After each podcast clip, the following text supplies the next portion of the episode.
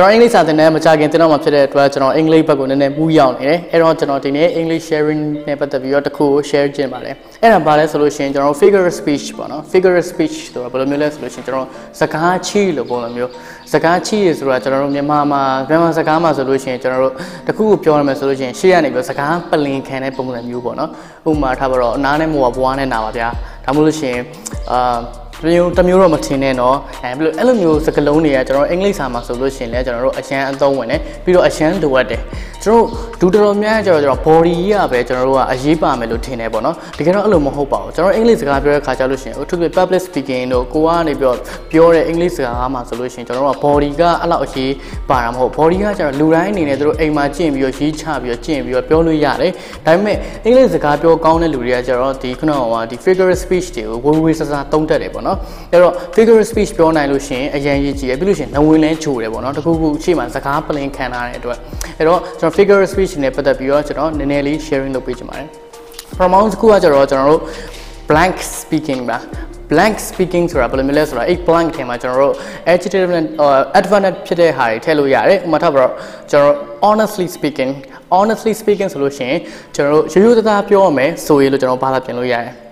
အဲ့တော့ကျွန်တော်ပြောချင်တာခုန blank speaking ထဲမှာကျွန်တော်အမျိုးမျိုးထည့်လို့ရတယ်ဥပမာကျွန်တော်ရုပ်ရှင်ထဲမှာဆိုလို့ရှိရင်ဒါဖြစ်နိုင်လားလို့မေးတယ်အဲ့တော့သူကပြောတယ် um theoretically speaking it is possible theoretically speaking it is possible ဆိုတာပြောတယ်ဆိုတော့ theory ကပြောရမယ်ဆိုလို့ရှိရင်ဒါကဖြစ်နိုင်ပါတယ်အဲ့တော့အများကြီးကျွန်တော်သုံးလို့ရတယ် mathematically speaking ပြီးလို့ရှိရင် scientifically speaking ပြီးလို့ရှိရင် like neurologically speaking စသဖြင့်အများကြီးကျွန်တော်တက်ဆိုင်ရာ level အလိုက်ကျွန်တော်ပြောလို့ရတယ်သူ့အထိပ္ပယ်ကတော့ဆိုလို့ရှိရင်တော့ပြောရမယ်ဆိုလို့ရှိရင်ဆိုပြီးတော့ဘာသာပြန်လို့ရတယ်အဲ့ဒါကျွန်တော်တစ်ခုပေါ့ပြီးလို့ရှိရင်နောက်တစ်ခုကကျတော့ကျွန်တော်ရိုးရိုးသားသားပြောရမယ်ဆိုလို့ရှိရင်အဲ့အဲ့ဒါဆိုလို့ရှိရင်နောက်တစ်ခုဆိုလို့ရှိရင် to be honest လို့ပြောလို့ရတယ် to be honest American ကကျတော့ဘယ်လိုပြောလို့ရှိလဲဆိုခါကြလို့ရှိရင် I'll be honest with you I will be honest with you အဲအဲ့လိုပုံစံမျိုးအဲ့တော့ to be honest လို့ပုံစံမျိုးအာရိုးရိုးသားသားဝန်ခံရရင်ဒါမှမဟုတ်ရိုးရိုးသားသားပြောရရင်ဆိုတဲ့အဓိပ္ပာယ်သွားပေါက်တယ်အဲ့တော့နောက်တစ်ခုကဘာလဲဆိုလို့ရှိရင်မင်းကိုအမှန်တိုင်းပြောရမယ်ဆိုလို့ရှိရင်အဲ့တော့အဲ့မင်းကိုအမှန်တိုင်းပြောရမယ်ဆိုလို့ရှိရင်ဆိုရဲစကားချီကိုကျွန်တော်ဘယ်လိုပြောလို့ရလဲဆိုလို့ရှိရင် to tell you the truth to tell you the truth ဒါမှမဟုတ်လို့ရှိရင် if I tell you the truth မင်းကိုငါအမှန်တိုင်းပြောရမယ်ဆိုလို့ရှိရင်စသဖြင့်ကျွန်တော်တို့သုံးလို့ရတယ် ကျွန်တော်နောက်တစ်ခုကဘာလဲဆိုလို့ရှိရင်ကျွန်တော်တို့ဒီသူများကိုပြောတာပေါ့နော်အာမင်းစိတ်မရှိလို့ရှိရင်ဆိုတဲ့ဟာမျိုးမင်းစိတ်မရှိလို့ရှိရင်ငါ့ကိုဒါလေးလုပ်ပေးပါလားဒါမှမဟုတ်လို့ရှိရင်မင်းစိတ်မရှိလို့ရှိရင်ငါဒါလေးလုပ်ချင်တယ်အဲ့လိုပုံစံမျိုးဆိုလို့ရှိရင်ကျွန်တော်က if you don't mind I would like to go to the restaurant if you don't mind I like to go to the restaurant ဆိုတာမင်းနဲ့စိတ်မရှိဆိုလို့ရှိရင်ငါ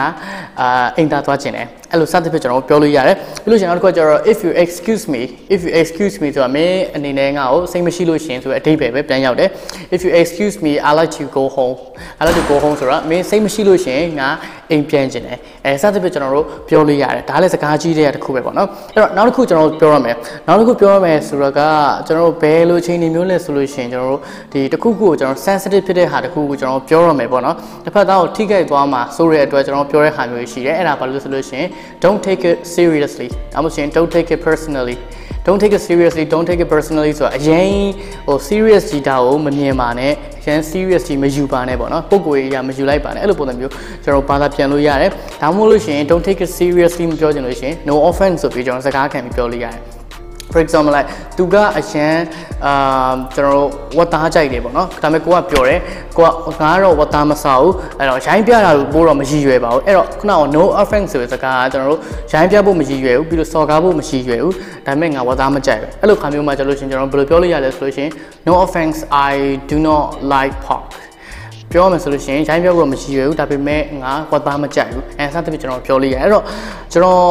ပြောမယ်ဆိုလို့ရှိရင်စကားချီးတွေပေါ့နော်စကားပလင်တွေကကျွန်တော်တို့အင်္ဂလိပ်စာမှာအရန်ရေးကြည့်တယ်အဲ့တော့အဲ့အရာတွေဝေဝေးဆန်းဆန်းပြောနိုင်လို့ရှိရင်ပို့ပြီးတော့အဆင်ပြေဒါကတော့ကျွန်တော်စကားချီးနဲ့ပတ်သက်တဲ့အပိုင်း1ပဲဖြစ်တယ်အပိုင်း2နဲ့အပိုင်း3ကိုကျွန်တော်မကြခင်တင်ပေးပါမယ်ကျေးဇူးအများကြီးတင်ပါတယ် thank you very much